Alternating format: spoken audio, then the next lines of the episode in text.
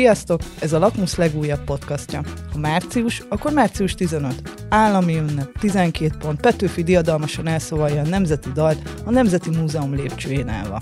Iskolai ünnepiek legheroikusabb mozzanata szokott lenni ennek a momentumnak a megörökítése. Csak hogy azt már jó ideje tudjuk, hogy a valóságban ilyen nem volt. Petőfi négy helyen is elszavalta a nemzeti dalt, de ezek közül egyik sem a Nemzeti Múzeum lépcsője volt. A mindannyiunk fejében élő képet csupán az 1953-as Föltámadott a tenger című kurzusfilm égette a retinánkba. Az a kurzusfilm, amivel a Rákosi korszak végleg piedesztára állította Petőfit, hogy azt nem a szájába olyan mondatokat adjon, mint például a néppel tűzön vizen át. A mai adásban arról beszélgetünk meghívott vendégeinkkel, hogy hogyan, milyen célokra használta a politikai propaganda a történelmet, azon belül is Petőfit az elmúlt több mint 170 évben, és hogyan történik ez meg ma is.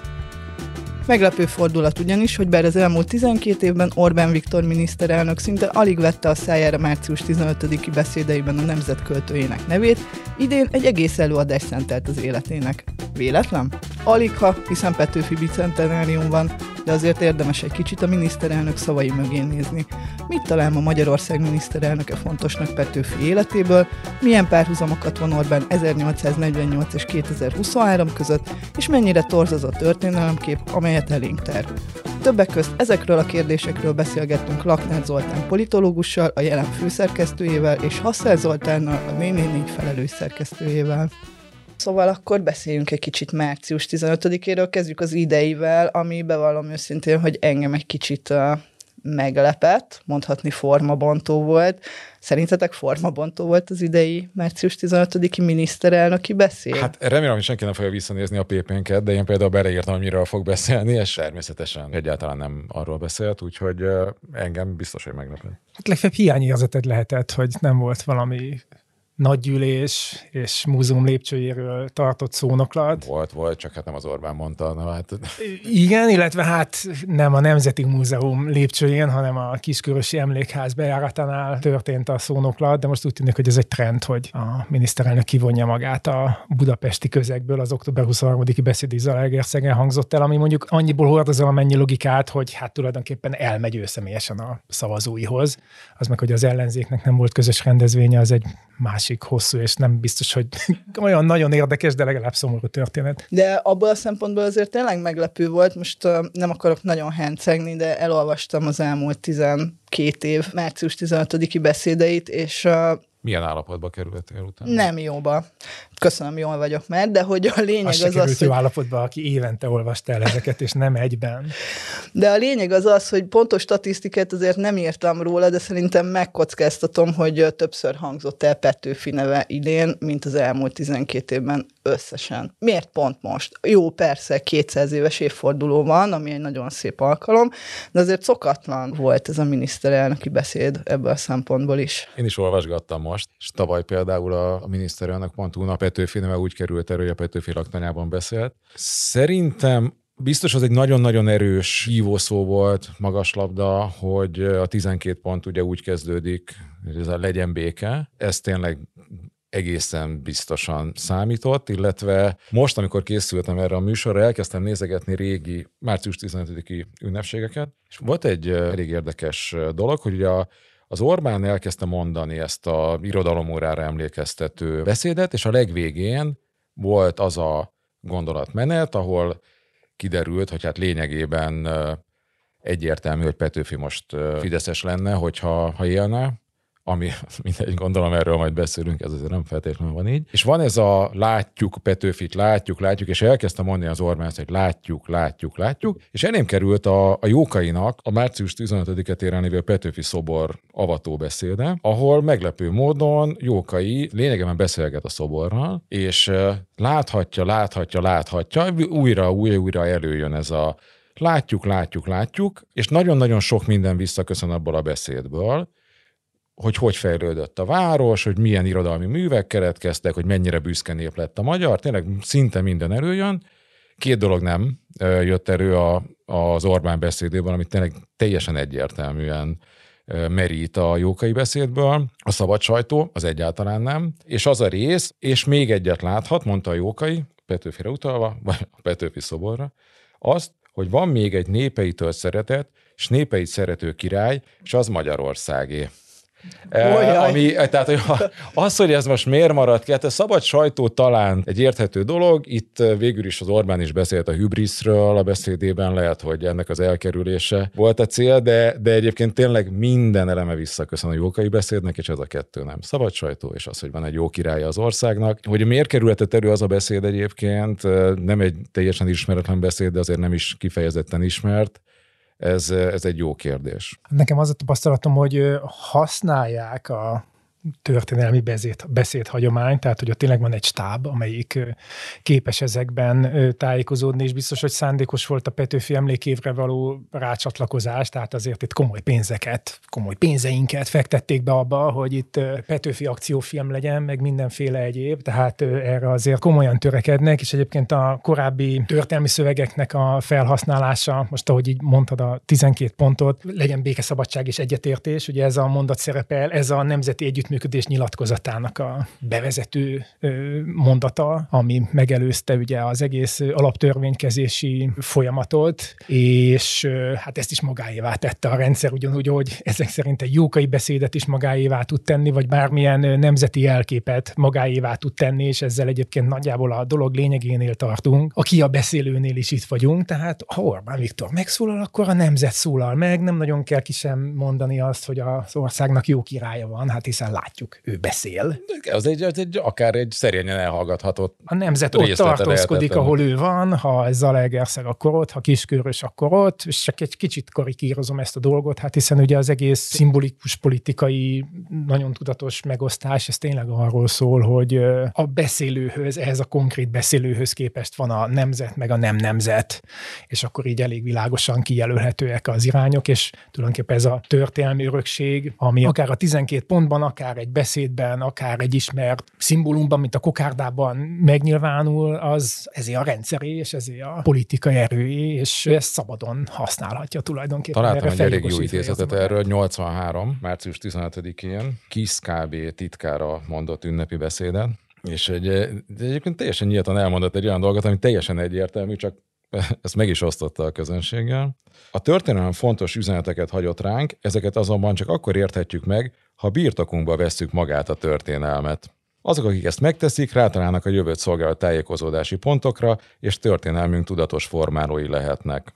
Nyilván ez a... Abszolút. De ezt jól lehetett hallgatni végül is, ahogy uh, nyilván 48, meg Petőfi, meg az összes szereplő, az uh, ez tökéletesen alkalmas arra, hogy, hogy mindenki ki tudja sajátítani, viszont egyáltalán nem működik ez, ha belegondolsz abba, hogy mi volt Petőfi üzenete, hogy mit lehet tudni magáról, hogy ő hogyan viselkedett a forradalomban, hogyan fordult nagyon hamar szembe a magyar történelem tényleg legkiválóbb kormányával, és lett rettenetesen nagy konfliktusa ebből. Nyilván valakit ki kell emelni, Petőfi adja magát, ismerik, nem kell magyarázni, könnyű azonosulni nyilván az Orbán szövegével. Ugye ezekben az az érdekes, hogy persze az ilyen történelmi csomópontok, szóval ezek olyanok, mint a, mint a klasszikus drámák, tehát ma is játszák az Antigonét, meg az összes Shakespeare darabot, és ezek a klasszikusok, ha nem úgymond aktualizálják őket, akkor is mást is mondanak, nekünk, mert hogy van egy csomó olyan történelmi tapasztalat, amit ismerünk, ami 2500 évvel ezelőtt nem létezett, rárakódnak ezek a tapasztalatok, és ugyanakkor persze a politika az meg akarja is aktualizálni ezeket a történelmi szövegeket, és nyilván nem azt lehet várni egy beszédtől, hogy tartson egy történelmúrát, hogy ezt az árnyaltságát elmondja egy-egy korábbi történelmi eseménynek, vagy történelmi alaknak, mindig ki fognak húzni egy szálat, ami éppen megfelel egy aktuális mondani valónak. Itt igazából valójában nem is az a kérdés, hogy az ünnepet hogy használják föl, hanem hogy általában hogy politizálnak egy országban. Tehát, hogyha egy ilyen történelmi örökséggel kapcsolatban van valamilyen valamilyen, én még csak azt sem mondanám, hogy konszenzusos, de legalábbis valamilyen viszonylag széles egyetértés által övezett érte, értelmezés, amiben belefér az, hogy hát ez sok mindenből állt, hogy a 48 az nem mesélhető el a reformkor nélkül, és nem mesélhető el a kiegyezésig tartó sztori nélkül, hogy akkor ebben benne lesz Széchenyi is, Petőfi is, Kossuth is, hogy ezek mennyit veszekedtek egymással egyébként, és hogy ezen közben meg mégis miért tartottak egy, mégiscsak egy irányba bizonyos időszakokban. Szóval nem egy politikai beszédnek a, a funkciója talán, hogy erről szóljon, de hogy van-e olyan szándék, hogy van egy közös ilyen hagyományunk, vagy kifejezetten az a szándék, hogy valaki kisajátítsa a hagyományt és kilökjön belőle másokat. Hát ez egy nagyon fontos különbség, és ugye most éppen Petőfit használták, máskor mást használnak, volt egy nagy Széchenyi divat is korábbiakban. Ugye az Orbán általi felhasználásnak az a nagyon, tulajdonképpen nagyon egyszerű része van, hogy végül is ő ezekben a beszédekben többé-kevésbé mindig ugyanazt mondja. Ő a nemzet, ő véd meg minket, és van egy aktuális ellenség. Tetszőlegesen elő lehet varázsolni embereket, most Rákóczi film is fog készülni, tehát azon keresztül is el lehet majd ezt mesélni, és Petőfin keresztül is el lehet mesélni. Nincs olyan különösebb problémük nincs a beszédíróknak, hogy mi legyen a politikai üzenet, mert ez, azt csak föl kell öltöztetni az aktuális helyzetnek megfelelően. Van még egy nagyon jó, Révai elvtárs, szabad nép idézet. Az imperialista ünneprontókról van szó, annak a, a, a alcíme alatt. Révai elvtárs itt rámutatott, hogy demokráciánk a százesztendős 48-at a beteljesítés értelmében ünnepli. Ebbe az ünnepbe szólnak bele az ünneprontók. A belső ünneprontók a sajtószabadságot követelik rajtunk, kiragadva ezt az egyet a márciusi 12 pontból. Réva József itt felemelte a hangját. De 1848 nem adott sajtószabadságot Vindis Grés és Jelasics ügynökeinek, Hám Jánosoknak és Zicsi Ödönöknek. A külső ünneprontok hangja a nyugatról hallatszik, onnét tanítanak ki bennünket 1848 értelmére. Kérjük, milyen jogon? Talán történelmi jogon? Hadd idézzük akkor emlékezetükben, hogy a magyar szabadságharc hiába vált segítséget Párizsta és Londontól, és igen, és hogy belemernek ezekbe a, meg Amerika, és uh, hadd világosítsam fel erről a helyről a Kossuth szellemét meggyalázókat, hogy Kossuth Lajos akkor a cári Oroszország ellen fordult. Tehát, hogy ő, a Révai, az fontosnak tartotta elmondani, hogy 48, 49, ugye egy olyan forradalomról beszélünk, amit orosz segítséggel vertek le, tehát még ő is belevette a beszédébe, hogy az orosz segítséggel történt, de legalább jelezte, hogy ez nyilván még a cári Oroszország volt, és nem a Viszont az érdekes, hogy a nyugat Unió. hátat fordított nekünk mozzanat, ez Igen, igen, de hogy például azért a mostani beszédekből az, hogy Oroszország akár október 23, akár 48-49 már egyáltalán nem kerül elő. Tehát az Orbán beszédében most sem, tehát nem kerültek szóba, hogy kik verték le ezt a forradalmat. A Révai legalább igen, de úgy, hogy megtette a különbséget. Hogy az kicsit kívül ez egy, igen, az egy fejlődés eredménye, hogy a, a sajtószabadság és a, nem tudom, Paszkijavics herceg hadserege nélkül elmesélni 1848-49-et, ez, ez valóban egy, egy komoly fejlődés az emlékezet politikában. Hát igen, de hogyha egyébként megnézitek a nagyon sok beszédet így egymás után, valójában az a nagyon különleges bennük, hogy nagyjából nem derül ki egyikből sem, hogy mi az, ami miatt összegyűltünk akár a, a múzeum lépcsőn, vagy a Kossuth téren, vagy bárhol, ahol éppen ezek a beszédek elhangzanak. Tehát, hogy miközben ugye nagyon sokszor beszéltünk már korábban is, és beszélünk folyamatosan, és nyilván fogunk is még beszélni arról, hogy a kormány hogyan hajlítja a történelmet folyamatosan a saját igényei szerint, valójában azért egy olyan lebutított világkép alakul ki ezekben a szövegkörnyezetekben, amiben semmi nem derül ki azon kívül, hogy így jelenleg éppen mi az aktuális mondani való. Most a, az idei beszéd az szerintem egyébként ettől különleges, hogy, hogy nincs benne semmilyen irány sem, hogy akkor most merre kéne gondolkodnunk, vagy mi, mik azok Mármint, a... hogy politikai irány nincs benne, Igen, igen. Tehát, hogy azért például a tavalyi beszédnek értettük a politikai lényegét, hiszen egy választás előtt voltunk, azért nagyon sokszor megjelenik a nyugat ellenesség, a soros ellenesség, a migráció ellenesség, tehát, hogy bele lehet építeni ezekbe a beszédekbe mindig a szükséges paneleket. Idén nem volt igazából sem reflexió a jelen politikai eseményeire, sem az, hogy hova készül egyébként a Fidesz. Reagálnék először a felvetésed első részére, hogy mi derült ki mondjuk Orbán Viktor kiskörösi beszédéből, tényleg semmi, tehát hogy a NAT Petőfire vonatkozó kötelező részeit fel tudta olvasni, de hogy ez ugye nem az ünnepi beszéddel függ össze, hanem szerintem egy általános orientációs válság van. Vannak ilyen periódusok, egy egyébként a NER 13 éves történetében, amikor feltűnően nincsenek új ötletek és új célok, tehát már rég rossz, amikor Matolcsi Győr reális mondatokat mond, és ő számít a, a valóság képviselőjének, de ez egyébként így van. Tehát forog egy lemez, amiről szól a Soros, meg a Brüsszel, és hogy persze természetesen, vagy hát nem természetesen, de hogy ez a befelé szóló propaganda, ez működik, a Fidesz most is 50 on van, de ettől még szerintem abszolút nincs kitalálva, hogy akkor most mégis mi lesz az uniós pénzekkel. Szerintem van egy félreértése, egy nagyon súlyos félreértése a világpolitikai helyzetnek. Ugye ez a nyugat hanyatlására építő Orbáni világkép, ami sokkal több szerintem retorikánál. Ez egy stratégiai bázis, ez szerintem egy komoly cáfolat ígért el azzal, ahogyan Ukrajna kapcsán a, a nyugat fellépett, azzal, ahogyan a magyar jogállamisággal kapcsolatosan az Európai Unió fellépett. Én mindig azt szoktam mondani, hogy szerintem a nyugati országok maguk sem hitték, hogy képesek ilyen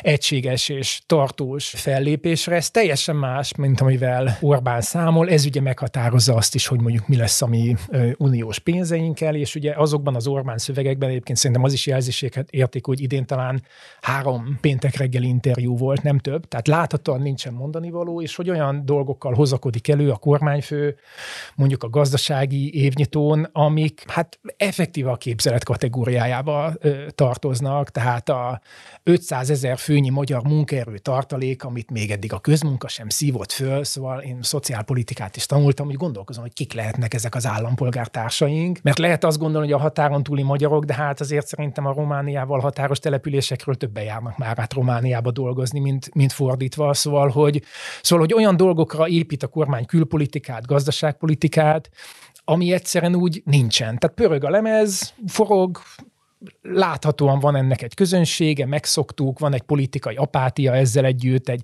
egy nagyon, nagyon erőtlen ellenzék, de amúgy van ez a mély orientációs válság, és hát szerintem ez tükröződik ebben az elég fantáziátlan beszédben részben, viszont valószínűleg bizonyos igényeket kielégítő beszédben, mert ez az iskolai ünnepségeknek a világa, amit meg valószínűleg nagyon sokan ismernek, és be tudják ezt lakni. Akár ha most a március 15-öt, akár hogyha az előző október 23-at nézzük, azt látjuk, hogy igazából kicsit, mint hogyha ez a történelem uralása iránti igény is kezdene ellaposodni. Miközben egyébként 2010 és 2014 között olyan volumenű volt a történelmnek ez a szándékos leuralása és átalakítása, ami azért szerintem akkoriban meglepőnek tűnhetett. Hát én azért nem becsülnem azt, ami most zajlik. Egyrészt egy csomó minden már megtörtént. Tehát el van foglalva a magyar történelem szőröstül, bőröstül, másrészt most én itt viccelődtem a különböző kurzusfilmeken, és mondjuk úgy látom, hogy nem tudom, a hadikot nem nézik meg tömegek, sajnos nem annyira egyértelmű a mondani való, meg szerintem nem tudják, hogy sokan, hogy kicsoda Hadik András, de hogy azért láthatóan van egy új kísérlet arra, hogy megpróbáljanak, nem tudom, itt új Várkonyi Zoltánok lenni. Szerintem súlyos csalódás Mondjuk, lesz. Addig, mert... amíg olyanok, mint az aranybulla. Addig. Igen, igen, igen, de, de van egy erős kísérlet, és újra és újra neki fognak ennek a dolognak futni, tehát ez a fajta a történelme elfoglalása, ez zajlik, ami esetleg hiányérzetet kelthet benned,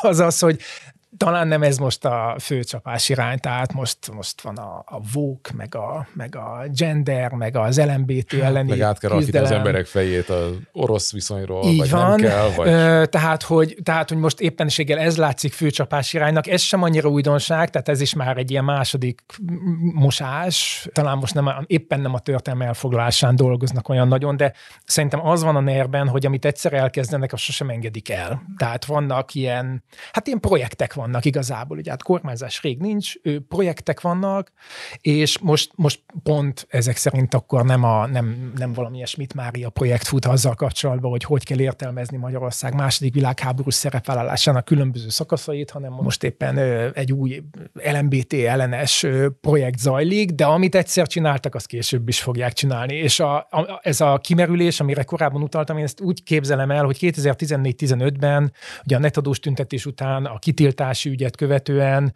amikor az ellenzék egyébként nyert három időközi választást, és nem, nem volt kétharmada 2015 elejére a Fidesznek, akkor volt egy látványos lefagyás, és akkor is próbálkoztak témákkal. A drogos újságírók, meg nem tudom, milyen marhaságok jöttek elő ötletként, egészen addig, ameddig nem csapott a menekült ügy, azért ott volt egy ilyen fél éves megroppanás, kimutatható, tehát ilyen 10% pontos visszaesése volt, és téma nélkülisége volt a Fidesznek. Azért vesztették el az időközi választást, mert nem, nem nagyon volt volt mit mondani, és a menekült ugye építették magukat vissza.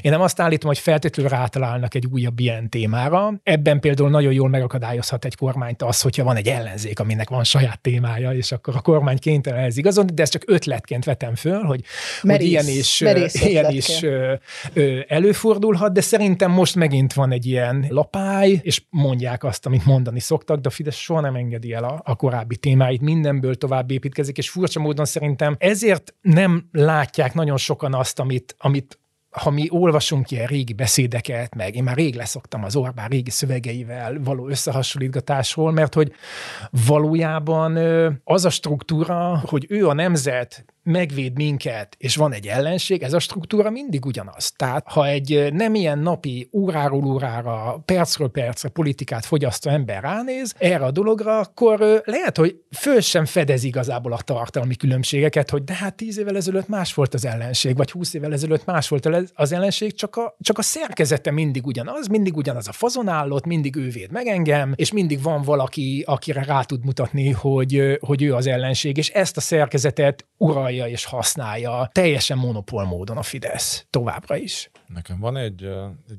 egy idézeted. Lesz majd. ebben. Szerintem az, hogy uralni akarják a történelmet, az, az tehát látszik, tényleg vannak ezek a történelmi filmek. Valószínűleg most tényleg azért egy picit időnként át kell alakítani az emberek gondolkodását is, hogy eh, ha nem tudom, európai rekordon van az infláció, akkor, akkor azért azt el kell magyarázni, hogy ez Brüsszel miatt van, és hogy ezzel vannak inkább elfoglalva, illetve ezek a kísérletek elég bénák. Az aranybullától, a hadikot nem láttam, az aranybullát volt szerencsém. De egy csomó mindent meg is szokunk, vagy már így nem veszük észre.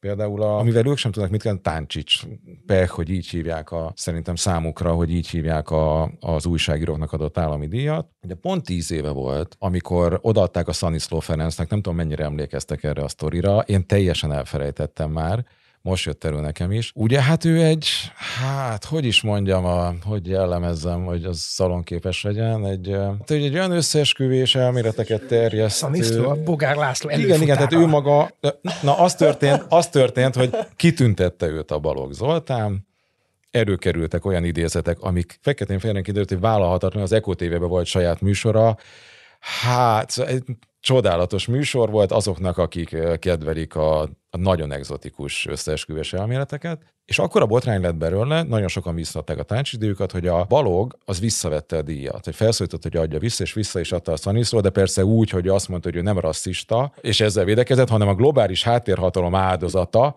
akit az USA és Izrael nyomására kivégeztek. Ő így értékelte ezt, hogy visszavették a táncsidíjat, és ebből akkor a botrány lett, tíz évvel ezelőtt, hogy egy évvel később nem osztották ki a táncsis díjat. Most simán már el, elmegy az, hogy a Franka Tibor tavaly kapott táncsis díjat, aki hát egy hasonlóan holdkoros összeesküvés elméletes ember. Én emlékszem, írtam belőle egy cikket, szerintem nem tudom, nem került be a aznapi leg, leg, 20 legolvasottabb cikk közé, senkit nem érdekelt. Hogy azért szerintem nagyon-nagyon sok mindenhez hozzászoktunk, amit a Fidesz csinál, és még tíz éve is óriási botrány volt belőle, és most simán nem.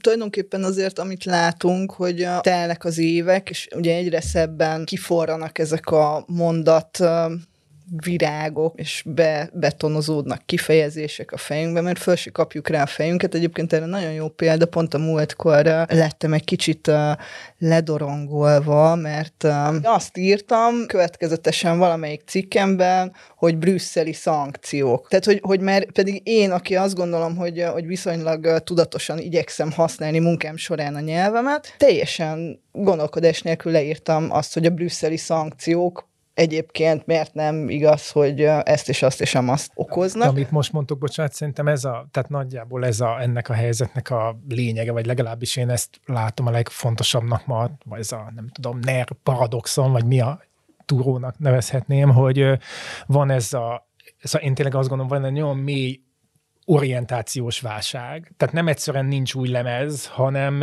ilyen geopolitikai, gazdaságpolitikai eltévedésben vagyunk, egy ilyen teljes tanácstalanság. Van egy nagyon jól fölépített, jól működő hatalompolitikai struktúra, de egyébként nem tudja, hogy merre tartson, és közben van ez a megszokás, amiről az Oli beszélt. Hogy a társadalom 13 év után megszokta, hogy ez van, ahhoz is hozzászokott, hogy nincs igazán kire számítania, nem tud igazán számítani az ellenzékre, kicsit enyhén fogalmaztam, hogy, hogy a kezdeményezéseit hamar leverik, mert akkor kirúgják azokat a tanárokat, és akkor mondjuk azok a tanárok, akik meg nem Budapesten dolgoznak, és nem tudnak csak úgy máshol elhelyezkedni, azok ebből kihallják az üzenetet, hogy így járhatnak.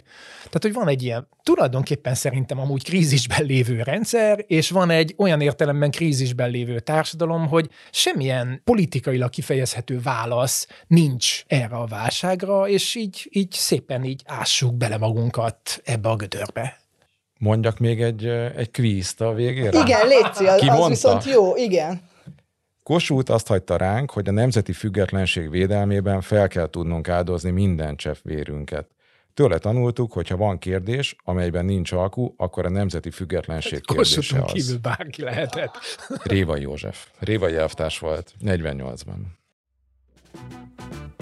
Az idei március 15-i állami ünnepség tehát egy kiüresedett kommunikációs térben tartott Petőfi életrajzi előadás volt egy olyan miniszterelnöktől, aki szereti a történelmet hajlítani saját céljainak megfelelően. Ami nem újdonság, Petőfi alakja a legjobb példa arra, hogy hogyan lehet egy-egy történelmi szemét politikai propaganda célokra felhasználni. A Blinken-Osa Archívum éppen ennek bemutatására nyitotta meg március 22-én Petőfi minden időben a Petőfi kultusz politikai változásai 1949 és 56 között című kiállítását, emellett egészen májusig több programot, filmvetítéseket, színházi előadásokat, felolvasásokat és beszélgetéseket is szerveznek, hogy minél több szemszögből mutassák be Petőfi emlékezetének történetét. Petőfi Sándor alakja ugyanis kiemelten alkalmas arra, hogy minden utána következő történelmi kor piedesztára emelje. Hogy miért? Arról Mink András történésszel, a kiállítás egyik kurátorával beszélgettünk. Miért alkalmas Petőfi alakja arra, hogy a legkülönfélébb történelmi korokban és politikai irányzatok felhasználják az alakját? Ez egy marha jó kérdés, mert Petőfi egyrészt megkerülhetetlen, másrészt valóban alkalmas is arra, hogy a legkülönbözőbb politikai irányzatok használják föl a saját legitimációjukra, a tetteik vagy a nézeteik igazolására. Azért alkalmas rá, véleményem szerint, mert egy, egyfelől egy rettetesen komplex, politikai, kulturális, eszmei, filozófiai és művészeti univerzum az, amit Petőfi Sándor létrehozott. Másfelől ez a nagyon komplex univerzum bizonyos eseteiben inkoherensnek tűnik. Azért ö, lehet inkoherens szerintem, mert végül is egy nagyon-nagyon termékeny, egy nagyon-nagyon zseniális, de nagyon fiatal emberről beszélünk. Ugye ő 26 éves korában már meghalt, és ehhez képest egy igen jelentős életművet hozott létre, amiben mindenféle dolog keveredik.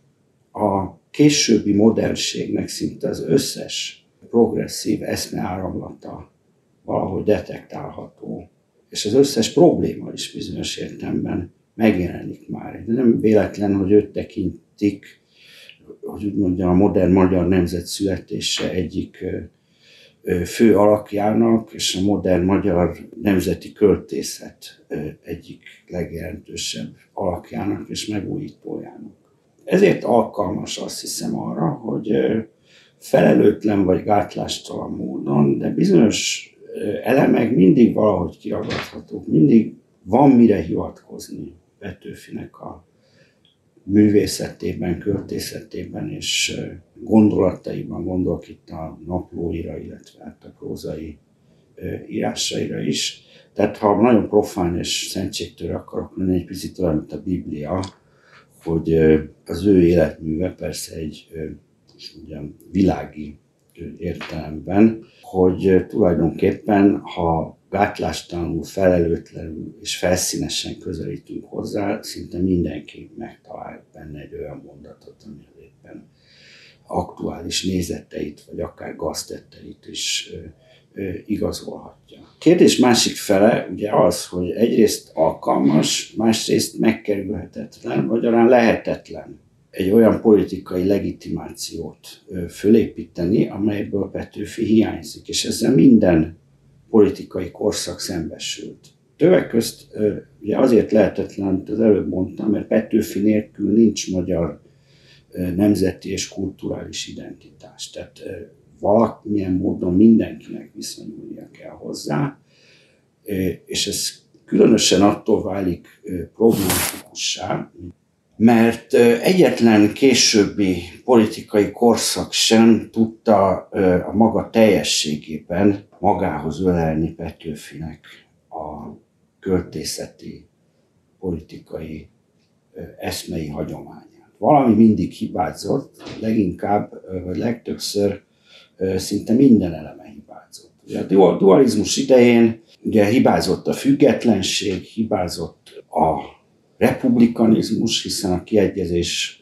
ugye az osztrák-magyar monarchiába illesztette bele a magyar királyságot, a királyság királyság maradt, az uralkodó a Habsburg uralkodó Ferenc József volt, ugye teljesen abszurd, amit Jókai Petőfi szobra avatásán mond, hogy Petőfi is ünnepelte volna a népétől szeretett és népét szerető királyt Ferenc József személyét. De hát erről ennél többről is szó. Tehát, hogy mindaz, amit mondjuk Petőfinek a komplex politikai öröksége, tehát egyszerre republikánus, egyszerre demokrata, egyszerre nemzeti vagy nacionalista, hogy egyszerre rendkívüli mértékben radikálisan egalitárius, tehát egyenlőségpárti. Ugyanakkor ugye már a századfordulón, a dualizmus utolsó évtizedeiben ugye a szociáldemokrata oldalon felmerül, hogy hogy lehet Petőfit esetleg ebbe a szocialista, szociáldemokrata hagyományba belegyömöszölni, egyfajta ö, ö, marxizmusba, ami szintén nagyon nehezen megy, hiszen Petőfiről másfelől meg tudjuk, hogy egy nagyon tudatos irodalmi vállalkozó volt ö, ifjú korában, többek közt Margócsi professzor úr erről szóló tanulmányaiból, tehát nagyon nehéz elképzelni, hogy a a magántulajdon eltörlése mellett lépett volna föl későbbi időkben. És ami szerintem a harmadik aspektus ennek a kérdésnek, és ez ide kötődik, és ugye ezeket a különböző ellentmondásokat most én nem akarom végigmondani, de ugye a tanácsköztársaság és a kommunista Petőfi, ami aztán 45 után egy állandó gumicsontja lesz az ideológiai és irodalompolitikai vitáknak, hogy a Petőfi hogyan illeszthető be a kommunista, szocialista eszmerendszerbe, mennyire van előfutára ennek. Ugye ma Petőfi kommunista lenne, ahogy Révai és mások emlegették, a, vagy akár a Kádár korszakban, ugye Acél György, a kultúrpolitika irányítója is megpróbálta ezt eladni, vagy a horti korszak is ugye elég világos, hogy egy forradalmár, aki a királyokat éppen felakasztani akarta, és a dicsőséges nagyurakat is ugye lámpavasra küldeni, vagy vasvillára küldeni, hogy pontosabb legyek. Ennek az ő száz éves születésnapját, hogy ugye egyrészt kénytelenek voltak megünnepelni, még valami parlamenti határ törvényt is elfogadtak Petőfi emlékére, miközben a parlamenti ülésen botrány tört ki arról, attól, hogy valaki fölkiáltott, hogy ilyen a népköztársaság. Persze Petőfi a népköztársasággal sem hozható vissza, hiszen az ő korábban nem volt még ez a fogalom, hogy népköztársaság. Szóval ez egy retteltes labirintus és katyvasz, ennek ez valahogy mindenkinek a torkán akadt, de mivel Petőfi megkerülhetetlen, Petőfi nélkül elképzelhetetlen, hogy valaki ennek az országnak, hogy is mondjam, a vezetésére vagy irányítására aspiráljon, részben azért is, mert ugye egy jelentéktelen törpe hozzá képest tulajdonképpen a politikai utókor. Ettől ilyen rettenetesen izgalmas a dolog. Harmadrészt meg, ha jobban belegondolunk, tulajdonképpen szánalmas és abszurd ez a dolog. Pontosan mutatja azt, hogy az elmúlt 170 valahány vagy 200 évben, amióta Betőfiről beszélünk, ugye inkább 170 a magyar, különböző magyar politikai garnitúrák és elitek, akik ezt az országot kormányozták, tényleg mennyire képtelenek voltak megoldani a saját korú problémáit. És ehhez kellett nekik előrángatni Petőfit, pedig ha belegondolunk, ennek, ennek az égvilágon semmi értelme. Hát honnan tudhatnánk, hogy Petőfi mit szólt volna az első világháborúhoz? vagy mit szólt volna a történelmi Magyarország felbomlásához, vagy mit szólt volna a két világháború közötti társadalmi és politikai problémákhoz, mit szólt volna a magyar holokauszthoz, vagy a kommunista hatalom átvételhez. Ez azt jelzi valahogy, hogy azok, akik ezeket a dolgokat tették, aztán később egyrészt rossz a lelkiismeretük, másrészt nem tudtak saját maguk, a saját koruk problémáira és, és kihívásaira választ adni, ahogy ez még ugye valamilyen módon Petőfiéknek, vagy Petőfinek és a reformkor és a 48-as forradalom ifjainak és politikusainak azért valamennyire, valamennyire sikerült.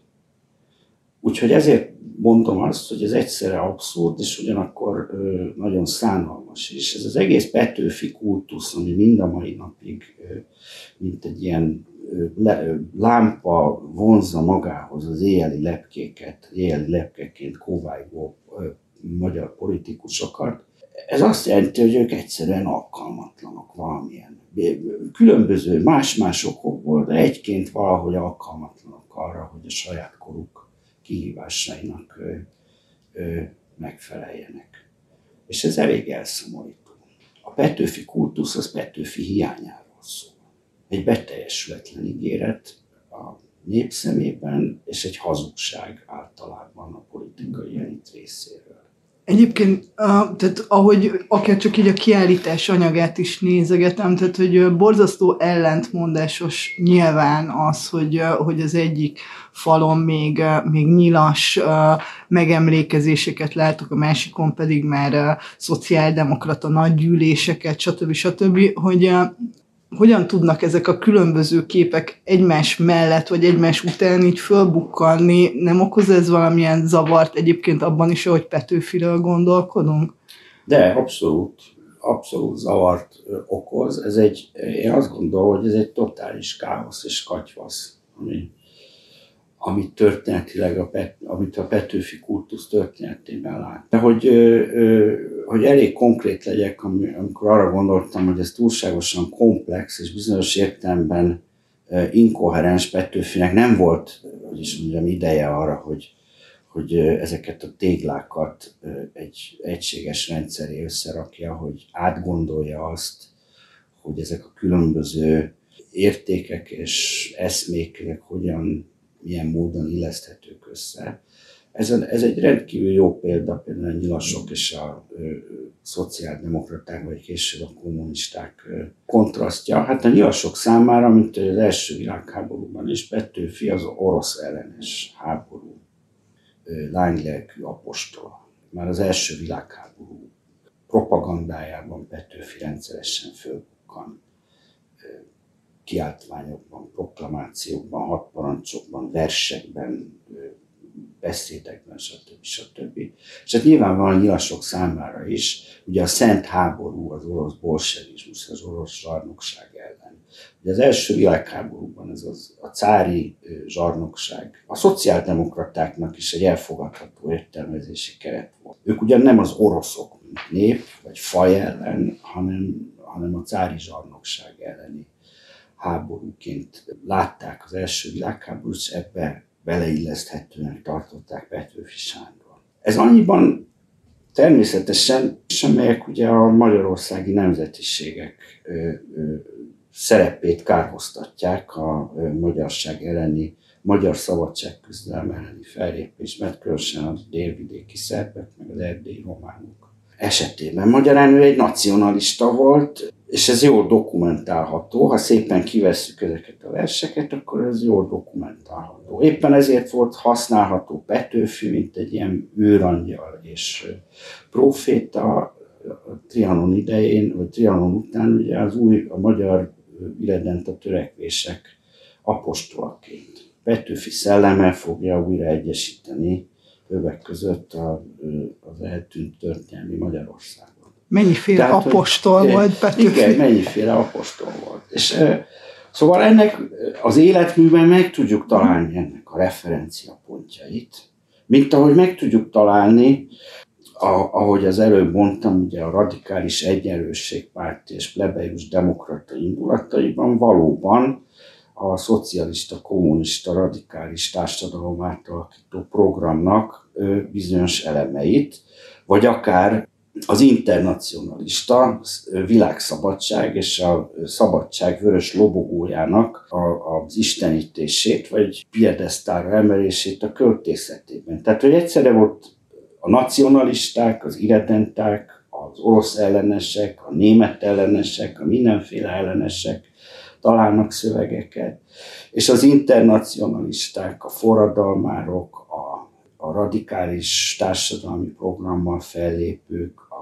osztályuralom ellen, az urak ellen fellépők, és a radikális egyenlősség pártiak is, és a szent világszabadság nemzetközi eszméjének apostolai is megtalálják benne a szövegeiket a tanácsköztársaság idején, és aztán később 1945 után a magyarországi kommunista korszak történetében.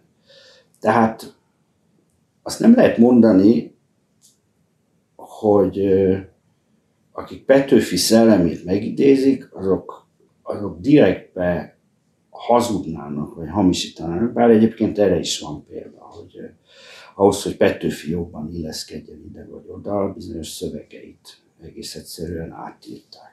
Tudunk ilyenről? Ö, igen, tudunk ilyenről. A Fölszent Háborúra című verse, amelyik egy ilyen mozdító vers van az orosz invázió ellen, amikor 1849-ből, ott konkrétan azt a verszakot, hogy, hogy nem a királyért és nem a nyakunk különő urakért kell háborúznunk, hanem önmagunkért és a nép felemelés, stb. stb.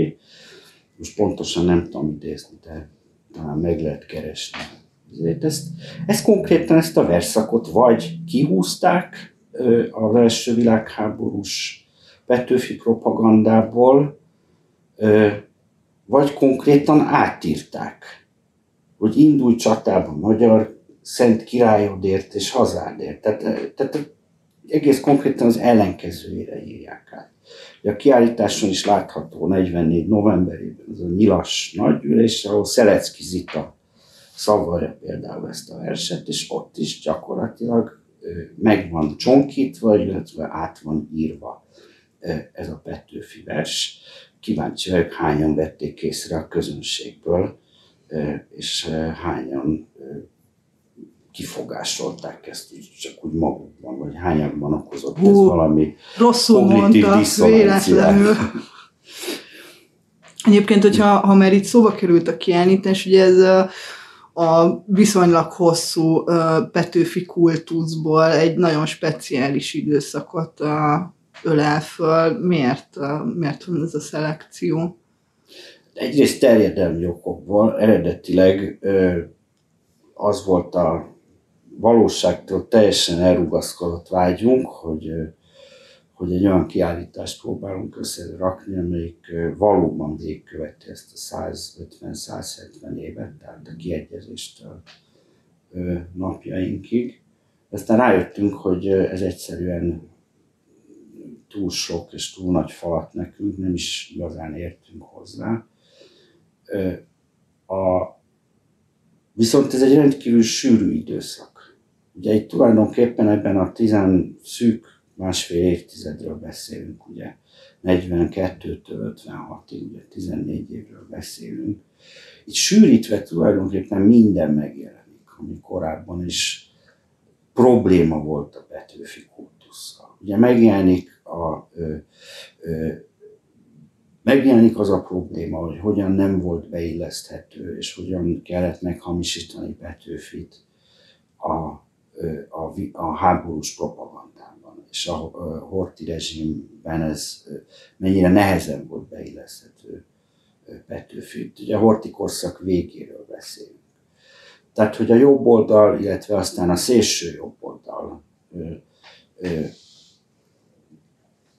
ö, hogyan kénytelen Petőfit megcsonkítani és meghamisítani ahhoz, hogy használni tudja Ugyanakkor megjelenik az is, ugye, hogy a demokratikus baloldal, és aztán a, a diktatórikus kommunista baloldal számára is hogyan jelentett Petőfi valamiféle ellenpólust, és hogy ezek a problémák hogyan jelennek meg, hiszen ez a korszak felüleli a horti korszak legvégét, a háború és németellenes tiltakozásoknak az elejét, ugye az új márciusi fronttal kezdődik, aztán beleesik a nyilas korszak, amelyik magát a horti rendszer buktatja meg, és egy, egy szélső jobboldali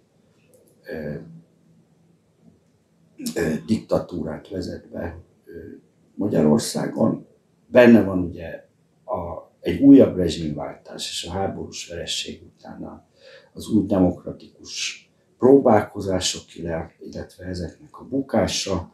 Benne van 1948, ami lényegében a kommunista hatalom átvételnek az éve, ami véletlenül egybeesik, ugye, 1848 századik évfordulójával, magyarán a kommunisták úgy tudják eladni a kommunista hatalom átvételt, mint a 48-as forradalom eddig meg nem valósult céljainak a beteljesülését, erre egy külön centenáriumi ünnepség és rendezvény sorozatot is szerveznek, hatalmas felvonulásokkal, reprezentatív beszédekkel, kiállításokkal, könyvek díszkiadásával, és a többi, és a többi.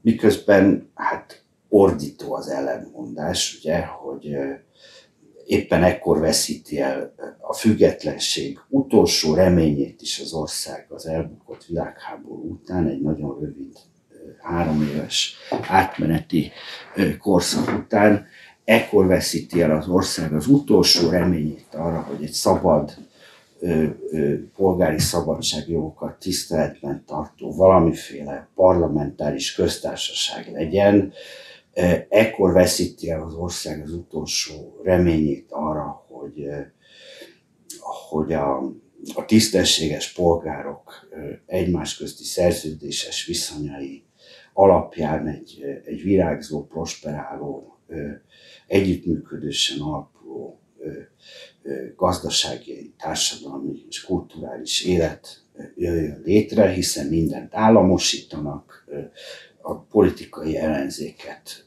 gyakorlatilag börtönbe vágják, illetve a szociáldemokraták, ami ekkor van a pártegyesülés, a szociáldemokratákat lenyelik, és ekkor lép hatalomra egy politikai garnitúra, amelyik kvázi véglegesíti a szovjet megszállást. Szóval Petőfi képmása és, és, és, és, mindezt Petőfi, Táncsics, Kossuth és Petőfi Szent Háromsága alatt hajtják végre Révai Rákosi és tettes társai. Szóval, és akkor ezek után ugye van egy rövid történelmi korszak, amely viszont meglehetősen súlyos és sötét emlékezetű a magyar társadalomban, ugye a Rákosi korszak, a totális terrorrezsim, az elnyomorodás, a koncepciós perek százezrei és meghurcolt, meggyilkolt emberek tízes, százezrei, stb. stb.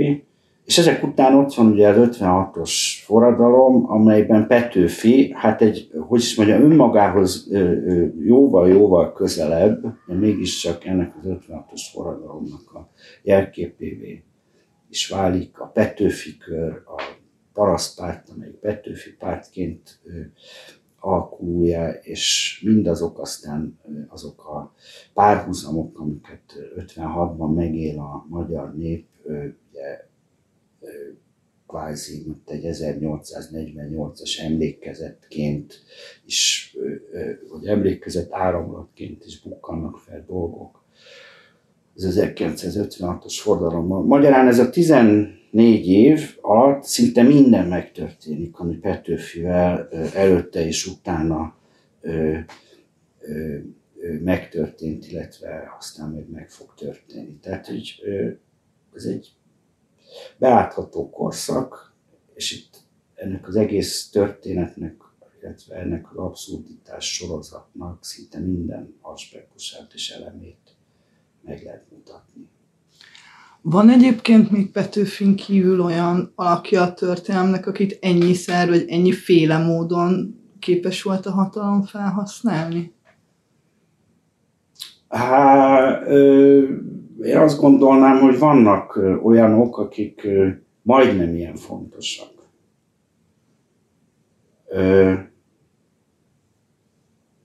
De mégsem. Mégsem mondható ennyire egyöntetűnek a szerepeltetésük. Hát az egyik nyilvánvalóan Kossuth Lajos, a másik mondjuk Rákóczi Ferenc. De Rákóczi és, és Kossuth is azért olyan, olyan típusú történelmi héroszok a magyar kultusztörténetben, most ugye nem a történelmi személyiségekről beszélünk, hanem a kultusztörténetről, akiket időnként, és mondjam, ki lehetett hagyni, és időnként ki is hagytak. Tehát nem voltak oly mértékben nélkülözhetetlenek. Uh-huh mint amilyen Petőfi volt. Ezen tulajdonképpen nem gondolkoztam el igazán, de az világos, hogy mondjuk a dualizmus idején, vagy a századfordulón ö, ö, Rákóczi vagy Kossuth személye kapcsán azért markáns, eltérő vagy divergáló vélemények is voltak, miközben természetesen a kultuszuk az létezett, hogy mondjuk a korai Kádár korszakban, hogy a Kádár korszakban Kossuth hagyományát, az tulajdonképpen egy kicsit hátrébb lehetett tolni, és akkor Széchenyi lett inkább a, került inkább az előtérbe, mint a, a, a rendezett, organikus, konszolidált fejlődés legnagyobb magyar történelmi alakja vagy jelképe, stb. stb. Tehát, tehát azt mondanám, hogy vannak persze ilyenek, de olyan, mint Petőfi, hogy, hogy soha nem lehetett háttérbe szorítani, soha nem lehetett figyelmen kívül hagyni, és mindenkinek mindig szüksége volt rá, olyan talán csak ő. Nagyon ajánlom tehát az OSA kiállítását, ami május 28-ig tekinthető meg az Alany János utcában, és a hozzá kapcsolódó programokat is, amelyekről pedig a honlapjukon lehet tájékozódni. Ez volt tehát a Lakmus podcastja Petőfi Sándorral és az ő politikai interpretációjáról. Ha tetszett az adás, osszátok meg másokkal is, kövessétek a Lakmuszt Facebookon, Instán, Twitteren és TikTokon is, és persze olvassátok a cikkeinket.